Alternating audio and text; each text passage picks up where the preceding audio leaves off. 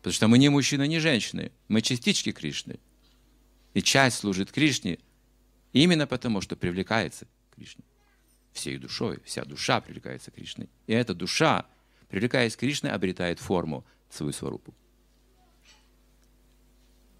Если мы еще не достигли этого уровня привлекаться к Кришне святым именем, нельзя сейчас думать еще о духовной форме.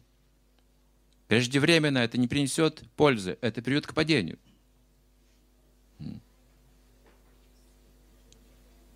Ситха Сварупа означает трината писуничина. Сначала нужно обрести духовную позицию, суть, затем придет форма, не наоборот.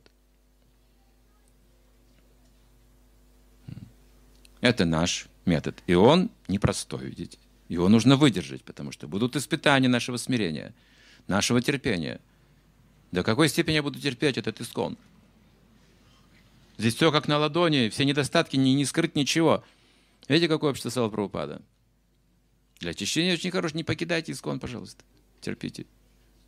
Что бы ни было, да, здесь можно испытать славу, а можно испытать позор, но не покидайте искон. Кришна на это не смотрит, на нашу славу и позор. Он говорит об этом в Бхагавадгите. Я равно ко всем отношусь.